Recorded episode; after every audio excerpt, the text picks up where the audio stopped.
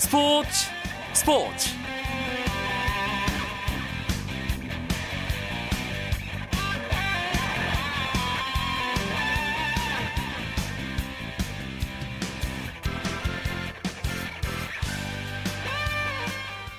안녕하십니까 스포츠 스포츠 아나운서 이광용입니다.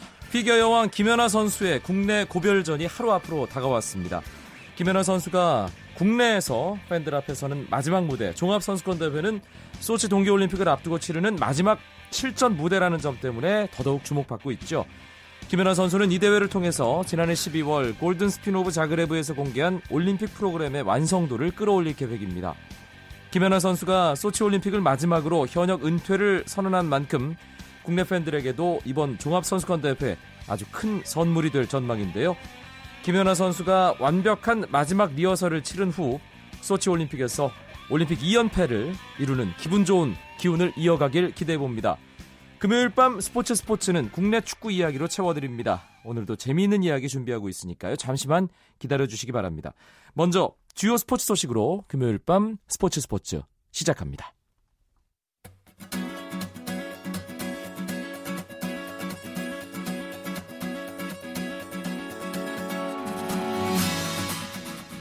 프로농구 오늘 한 경기가 있었습니다. 서울 SK와 원주 동부의 경기. SK가 73대 71 두 점 차로 승리했습니다. 이로써 4연승을 달린 SK는 시즌 전적 22승 8패로 리그 단독 선두에 올라섰고 반면 3연패에 빠진 동부는 9승 21패가 되면서 리그 9위에 머물렀습니다. 그리고 최하위 안양 KGC 인삼공사와의 승차도 0.5경기로 줄어들면서 최하위 추락을 걱정해야 할 처지에 놓였습니다. SK는 김선영이 24득점, 변기훈 17득점에 7리바운드, 심스 16득점에 11리바운드로 세 선수가 나란히 두 자릿수 득점을 하면서 팀 승리를 이끌었고 동부는 더블 더블을 기록한 모스를 비롯해 이승준과 박지훈이 두 자릿수 득점으로 활약했지만 뒷심 부족으로 3연패에 빠지고 말았습니다.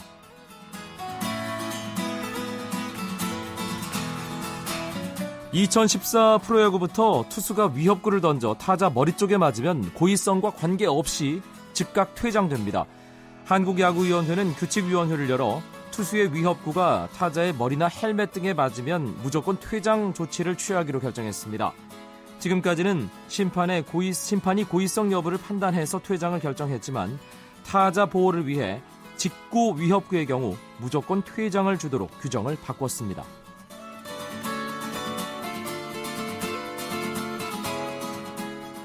한국 여자 축구의 간판 스타 지소연 선수가 잉글랜드 여자 축구 첼시 레이디스에 입단했습니다. 지소연은 잉글랜드 여자 축구 첼시 레이디스와 2년 계약을 맺었고 구단의 공식 발표만 남았다고 지소연 선수의 에이전트가 밝혔습니다. 지소연의 연봉은 공개되지 않았지만 첼시 레이디스 구단 역사상 최고 대우를 받을 것으로 알려졌습니다.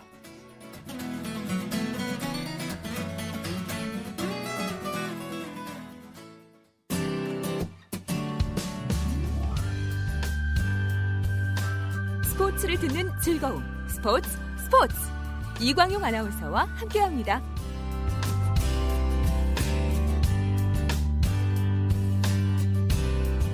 (2014년에도) 매주 금요일 어김없이 국내 축구 이야기와 함께합니다. 축구장 가는 길에 이야기 손님 두 분 올해도 든든하게 자리를 지켜줍니다.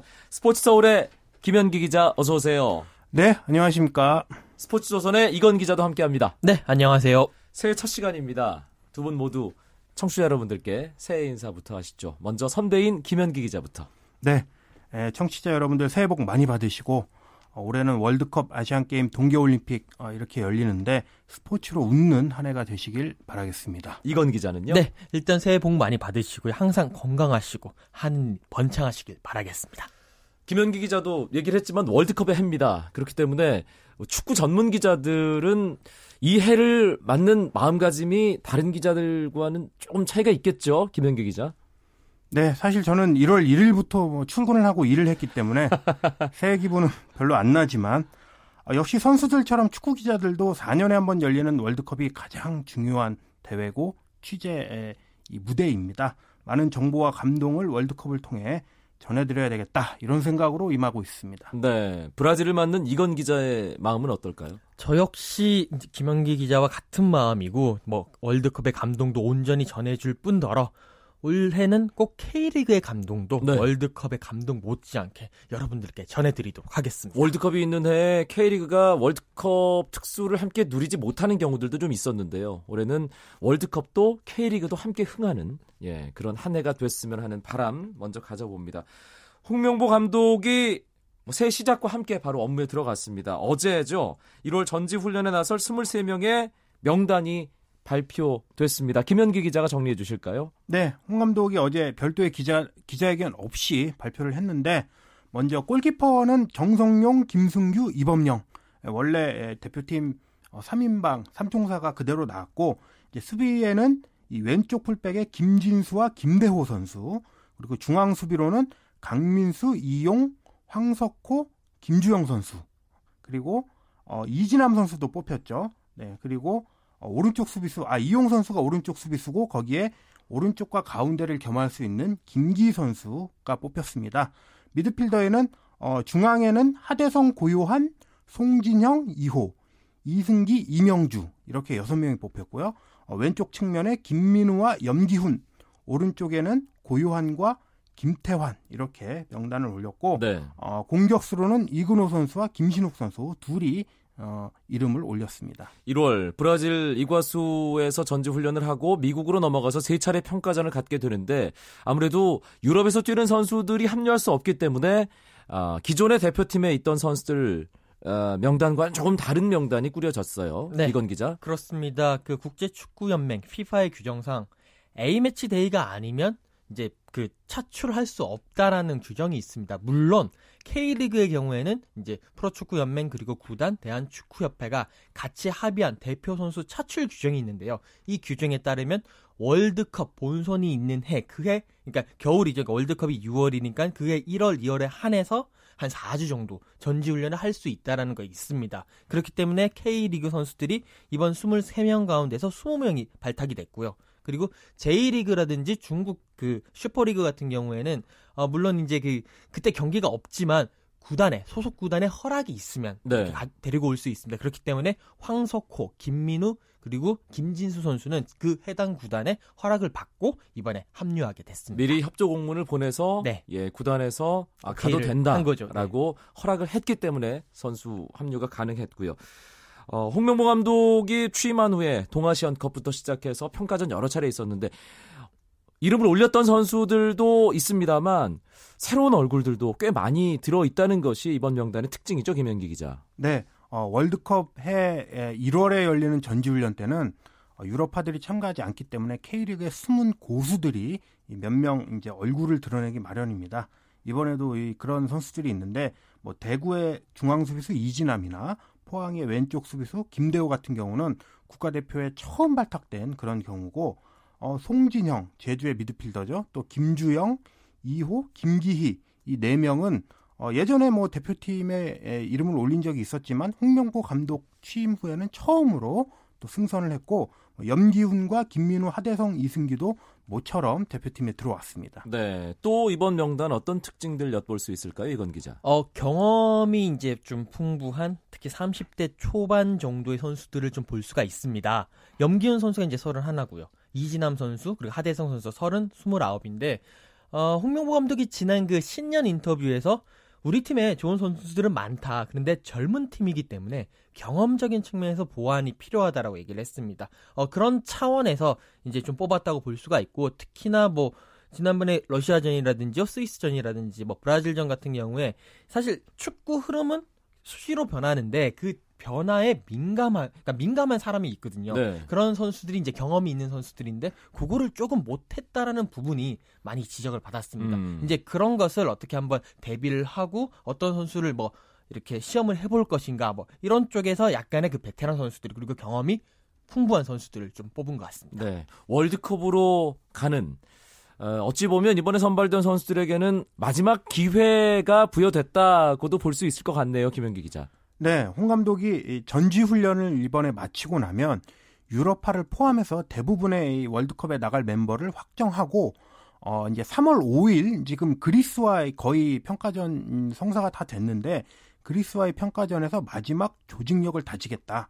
그런 다음 이제 5월 최종 훈련 때 어 이제 마지막 당금질을 하겠다 이렇게 얘기를 했거든요.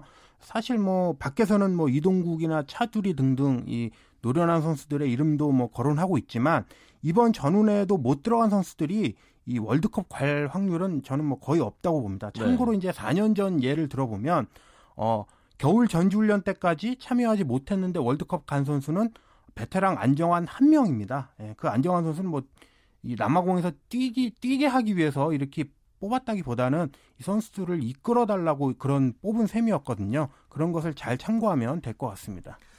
그런데 사실 이미 80% 정도의 명단이 정해졌다는 얘기가 뭐 많은 축구 팬들 사이에서 공유가 되고 있고요. 그렇기 때문에 이번 명단에 포함된 선수들 가운데 실제로 브라질에 갈 선수가 그렇게 많지는 않아 보여요. 이건 기자. 네, 그렇습니다. 제가 이제 그 23명 선수 가운데 결국 살아남을 선수들. 일단 골키퍼는 제외하도록 하죠. 거의 골키퍼는 3명이 다 갈 걸로. 원래 또 월드컵 엔트리가 3명이니까요. 그 선수를 빼면 지금 확실한 선수들은 뭐 수비진의 김진수 선수 그리고 또 그러니까 왼쪽 풀백이죠. 오른쪽 풀백의 이용 선수 정도. 그리고 어 미드필더진에서는 이제 뭐 박정호 선수와 모르겠습니다. 하대성 선수나 이명주 선수 중에 뭐한명 정도 이렇게 좀 저울질을 할 것 같고요. 네. 뭐 최전방에서는 김신욱 선수는 이제 워낙 활용 가능성도 높고 하니까 확실할 것 같은데 물론 이근호 선수도 좋은 모습 보였습니다만 지난 4년 전에 그런 일이 있었지 않습니까? 바로 그렇죠. 직전에 이렇게 팀에서 나갔던 그런 모습이 있었기 때문에 끝까지 방심을 해서는 안 될 것 같습니다. 음, 정말 한 대여섯 명 골키퍼를 제외하고 대여섯 명 선수에게만 기회가 주어진다. 아, 좀 잔인하게도 느껴지지만 또 어쩔 수 없는 현실이기도 하니까요. 경쟁이 가장 치열한 자리, 또 가장 관심을 모으는 포지션 어디로 봐야 할까요? 김현기 기자. 네.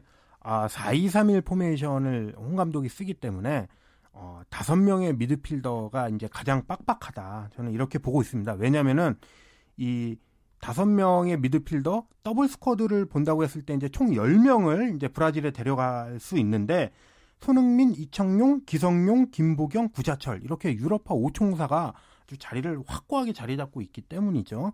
거기에 이제 기성용의 뒤를 받쳐줄 이제 일본에서 뛰고 있는 한국영 선수도 있고 한국영 선수는 이번 명단에 포함되지 않았잖아요. 네 이번에 또 이 소속팀 이적을 해야 되는 문제 때문에 빠졌거든요.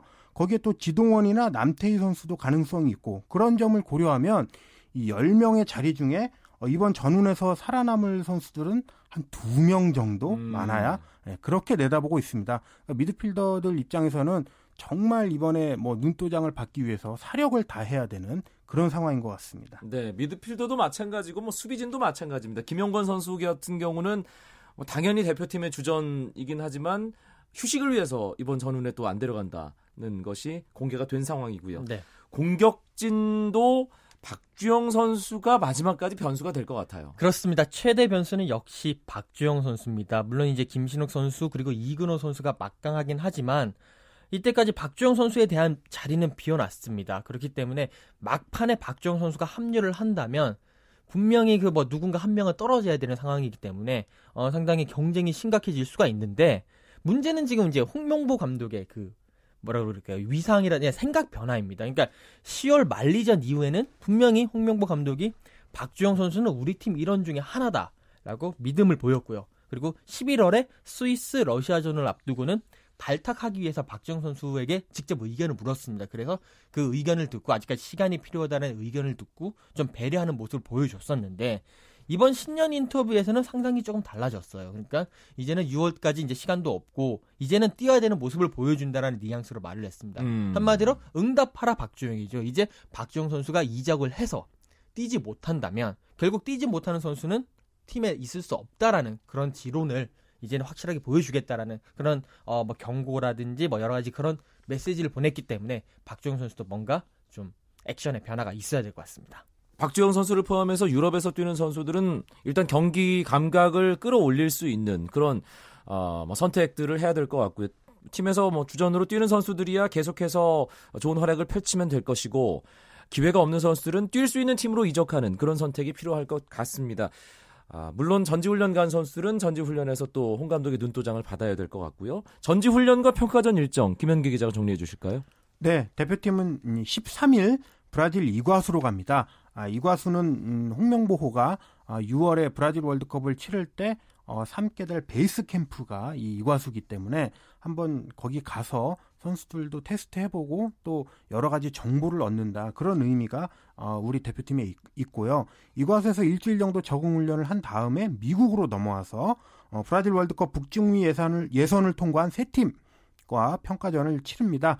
26일에는 코스타리카, 30일에는 멕시코, 그리고 2월 2일에는 미국과 경기하고 이제 한국으로 돌아오게 됩니다. 월드컵 최종 엔트리는 언제쯤 결정되는 거죠, 이건 기자? 지금 이제 홍명보 감독이 70에서 80%를 했다고 했는데 3월에 일단 그리스 아마 그리스가 될 것 같은데 A매치 데이가 있습니다. 여기에서 최종 결정을 하고 물론 이제 엔트리는 5월 25일 정도까지 내면 되는데 그 전까지 이제 그 전에 결정을 해서 5월 달에는 좀 더 조직력을 맞춰보지 않을까라는 음. 지금 그런 예상이 좀 지배적입니다. 네. 금요일마다 찾아오는 국내 축구 이야기 축구장 가는 길 듣고 계십니다.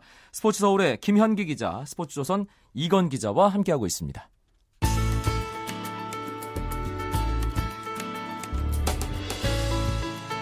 스포츠가 주는 감동과 열정 그리고 숨어있는 눈물까지 담겠습니다. 스포츠 스포츠 이광용 아나운서와 함께합니다. 앞서 전지훈련을 앞두고 있는 대표팀 이야기를 해봤습니다. 이제 K리그 쪽으로 시선을 돌려보겠습니다. 아, K리그에 어, 굵직굵직한 이적 뉴스들이 계속 쏟아지고 있는데요. FC 서울의 주장을 2년 동안 맡으면서 어, 서울의 성공 시대를 이끌었던 하대성 선수가 중국 리그로 이적을 하는군요. 김현기 기자. 네, 오늘 FC 서울 구단에서 발표를 했는데 어, 하대성 선수는 음, 2012년 서울이 K리그 우승할 때 주장을 맡아서 뭐 주역을 했고 어, 지난해에도 서울의 AFC 챔피언스리그 준우승을 이끌면서 AFC 올해 선수 후보에도 올랐던 아주 핵심 미드필더였는데 오늘 이제 발표가 나면서 중국 베이징 고안으로 어, 이적하게 됐습니다. 서울은 대안도 중국 리그로 이적을 하고요. 하대성 선수까지 보내게 됐는데 하대성 선수가 뭔가 변화에 대한 의지가 상당히 강했다고요. 네, 그렇습니다. 어, 자신이 이제 나이가 이제 29 정도 되니까 새로운 리그에서 뛰어보고도 싶었었고요. 그리고 또 사실 하대성 선수는 2012년부터 지난해 여름까지 한 세 차례에 걸쳐 가지고 해외에서 이적 제의가 많이 있었습니다. 네. 그런데 이제 그때마다 구단과 뭐 최용수 감독이 하대성 선수를 이렇게 설득을 하면서 팀에 잔류를 시켰는데 이제는 한번 너의 꿈을 펼쳐봐라라고 이제 배려를 해줬고 그렇기 때문에 중국 리그로 이적을 하게 됐습니다. FC 서울 관심 있는 분들은 다 아시겠지만 대안은 당연히 팀의 핵심이고요. 또 하대성이 있는 서울과 없는 서울 경기력 차이가 많잖아요. 그럼 대안과 하대성 빠지면 차포를 떼게 되는데 내년 올해 FC 서울의 모습이 상당히 궁금해지네요. 김현기 기자. 네. 아, 서울이 이 최용수 감독이 얘기한 게 팀이 이 노쇠화되고 있다. 이런 얘기를 했습니다. 대한 선수가 32살, 또 몰리나 선수가 33살, 아디 선수가 38살, 뭐 하대성 선수가 29살 이러다 보니까 언젠가는 세대 교체를 해야 하는데 그 타이밍을 물색하다가 올해를 그 기점으로 생각한 것 같습니다. 네. 사실 대안과 하대성 뭐 FC 서울 전력의 50% 이상을 차지하는 선수들이라 약간 이제 서울 입장에서는 뭐 모험이라면 모험일 수 있겠지만은 그 모험을 이제 올해 뭐 여러 부침을 감수하고서라도 택한 것 같습니다. 네.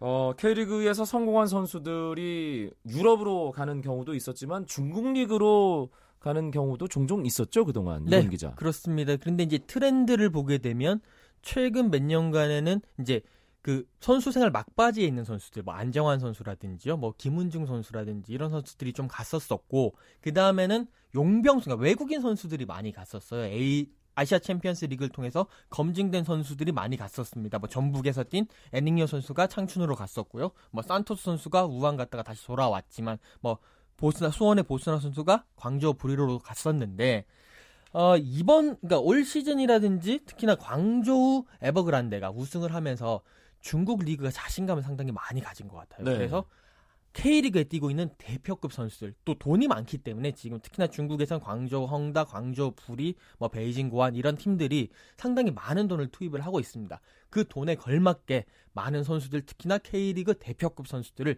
많이 지금 물색을 하고 호시탐탐 노리고 있는 그런 모습입니다. 대안과 하대성의 이적은 뭐 완성이 아니라 그냥 시작이라는 그런 얘기도 있죠, 김현기 기자.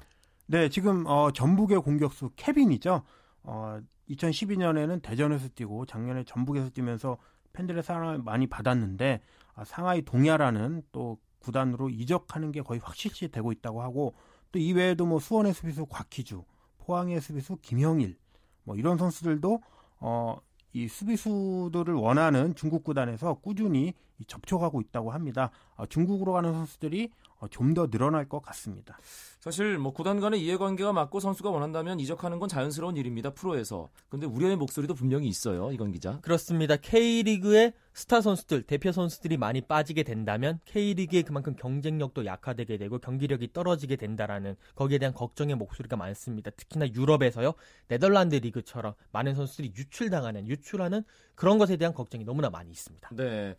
또 한편으로 음, 뭐 중국으로 계속 선수들이 가는 이런 분위기 속에서 J리그 FC 도쿄에서 활약하던 장현수 선수 역시 중국 쪽으로 향한다 이런 보도가 나왔던데요. 네, 장현수 선수 같은 경우는 앞서 거론한 선수들과 조금 다른데요.